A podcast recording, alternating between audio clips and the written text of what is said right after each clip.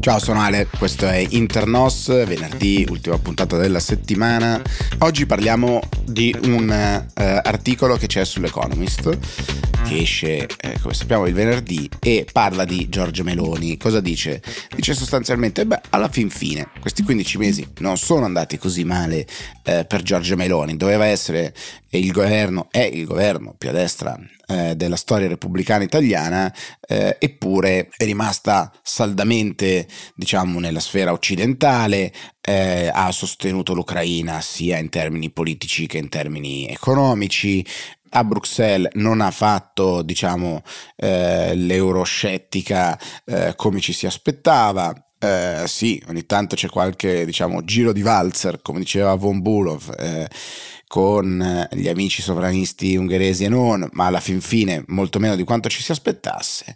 E quindi tutto sommato non così male, dice l'Economist. E in sostanza in alcune cose può anche essere vero, Giorgio Meloni si è sicuramente dimostrata la più atlantista fra gli atlantisti, è riuscita in politica estera a fare tutta una serie di manovre per avvicinarsi moltissimo a Joe Biden, agli Stati Uniti, ha fatto diciamo quello che doveva fare per dimostrare che si sbagliavano eh, tutti coloro che appunto temevano con l'avvento del eh, governo Meloni di una svolta eh, di qualche tipo e la perdita di credibilità internazionale, avete fatto un punto perché ho detto una frase fatta con il suo governo, eh, però c'è un tema, l'Economist dice anche, ma forse questo può anche essere un dato interessante e dire, va, alla fin fine se anche dovesse esserci un governo della Le Pen eh, in Francia, se dovesse esserci altri populisti in giro per l'Europa, magari possiamo aspettarci che quando poi entrano eh, vanno al governo non sono poi così male come sembravano. Beh, viene da dire che allora perché dire, abbassare così tanto le aspettative? Perché farci temere? Perché fare della politica un giochino nel quale si fa lo show, capriole, salti in banco, eh, pagliacciate, eccetera, e poi invece quando si va al governo si diventa più misurati? Potremmo fare a meno di tutta quella, eh, diciamo, marmaglia di contenuti, di proposte, di sceneggiate, di idee euroscettiche, anche perché poi eh, paradossalmente c'è un pezzo di elettorato che invece ci crede, eh, si sente tradito e arriva un altro ancora più radicale del precedente, raccoglie e dice qualcuno vi ha tradito, vi avevano promesso questo e non ve l'hanno dato, ve lo do io, anzi vi darò di più e così sempre al rialzo. Ne faremo molto meno, anzi ci piacerebbe avere una responsabilizzazione della politica che quindi fa quello che ha promesso di fare da tanto tempo ormai.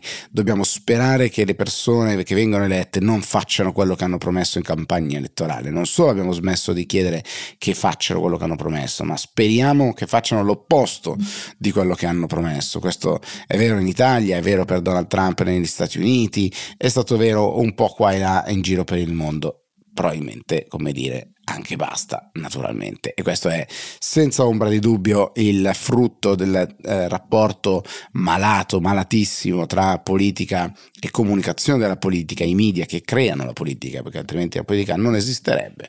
E quindi eh, c'è sicuramente da mettere la nostra attenzione là in mezzo.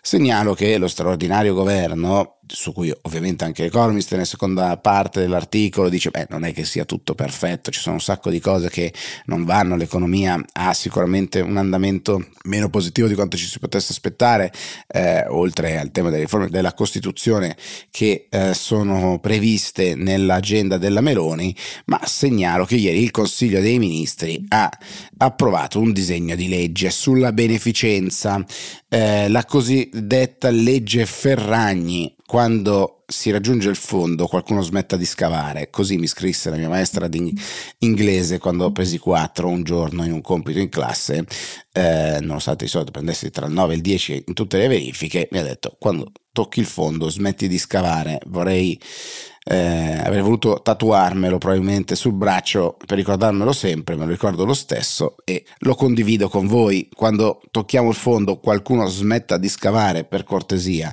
perché eh, appunto è servita l'ennesimo disegno di legge che prevede multe da 5 a 50 mila euro, oltre a pene eventualmente per i reati più gravi, in caso di eh, poca chiarezza, diciamo così, sulla comunicazione e la beneficenza che viene effettuata, l'ennesimo onere di etichetta da inserire sul prodotto oggetto della raccolta benefica e più attenzione alla comunicazione con ovviamente che cosa si crea? Beh, un onere in più di comunicazione all'antitrust dicendo guarda che sto per fare della beneficenza ehm, indicando la data entro la quale farò il bonifico e bisognerà dare visibilità di quanta percentuale del prezzo, ad esempio, del prodotto verrà data in beneficenza.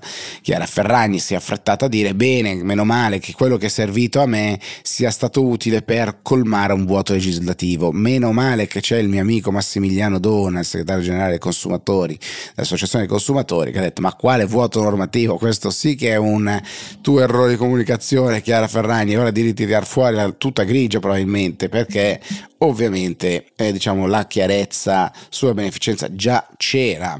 Eh, ma si stanno facendo tutta una serie di cose perché perché è utile perché no? E così il consiglio dei ministri butta fuori la legge Ferragni. Come dite avete mesi di attesa per una visita medica? Come dite, non sapete quali sono gli strumenti per diminuire le diseguaglianze in Italia? Beh, ma non importa, c'è la legge Ferragni e c'è lo scontro sulla città 30 all'ora. Come dite, non avete visto dati nel dibattito, non avete visto nessuno dire che la velocità media eh, in una città per un mezzo è intorno ai 11, 12, 15 km orari. Come dite, non vedete un dibattito sul futuro del nostro paese? Beh, ma intanto abbiamo la legge Ferragni e va bene così, ottimo. Due eh, dati per chiudere in bellezza. Il primo trovate questa mattina sul eh, Corriere della Sera un editoriale sicuramente più interessante della legge Ferragni invece sul tema della difesa europea e gli scogli che abbiamo in vista della creazione di un vero sistema di difesa europea, eh, ma anche le opportunità. Le opportunità sono di risparmio naturalmente nel procurement, quindi nella, nella spesa ehm, per la dotazione di, degli strumenti militari, perché oggi ci sono eh, ogni esercito ha i suoi sistemi d'arma, le sue, spese, i suoi modelli di approvvigionamento ovviamente questo crea delle inefficienze, però per arrivarci ci devono essere cessioni di sovranità eh, da parte degli stati membri sulle proprie forze armate naturalmente e anche è un tema di sistema industriale perché ognuno vorrebbe tenersi i propri campioni ovviamente eh, che producono sistemi di armamento e quindi anche questo deve essere eh, un ulteriore aspetto che deve essere integrato a livello europeo se vogliamo davvero raggiungere una difesa europea. Da ultimo complimenti a Yannick Sinner che appena battuto Djokovic negli Australian Open va in finale, eh, non aveva mai perso una semifinale Djokovic. Complimenti a Yannick Sinner, evviva! Buon fine settimana. Vi ricordo che oggi è uscita anche la mia newsletter eh, dove trovate un'informazione molto importante. Ciao!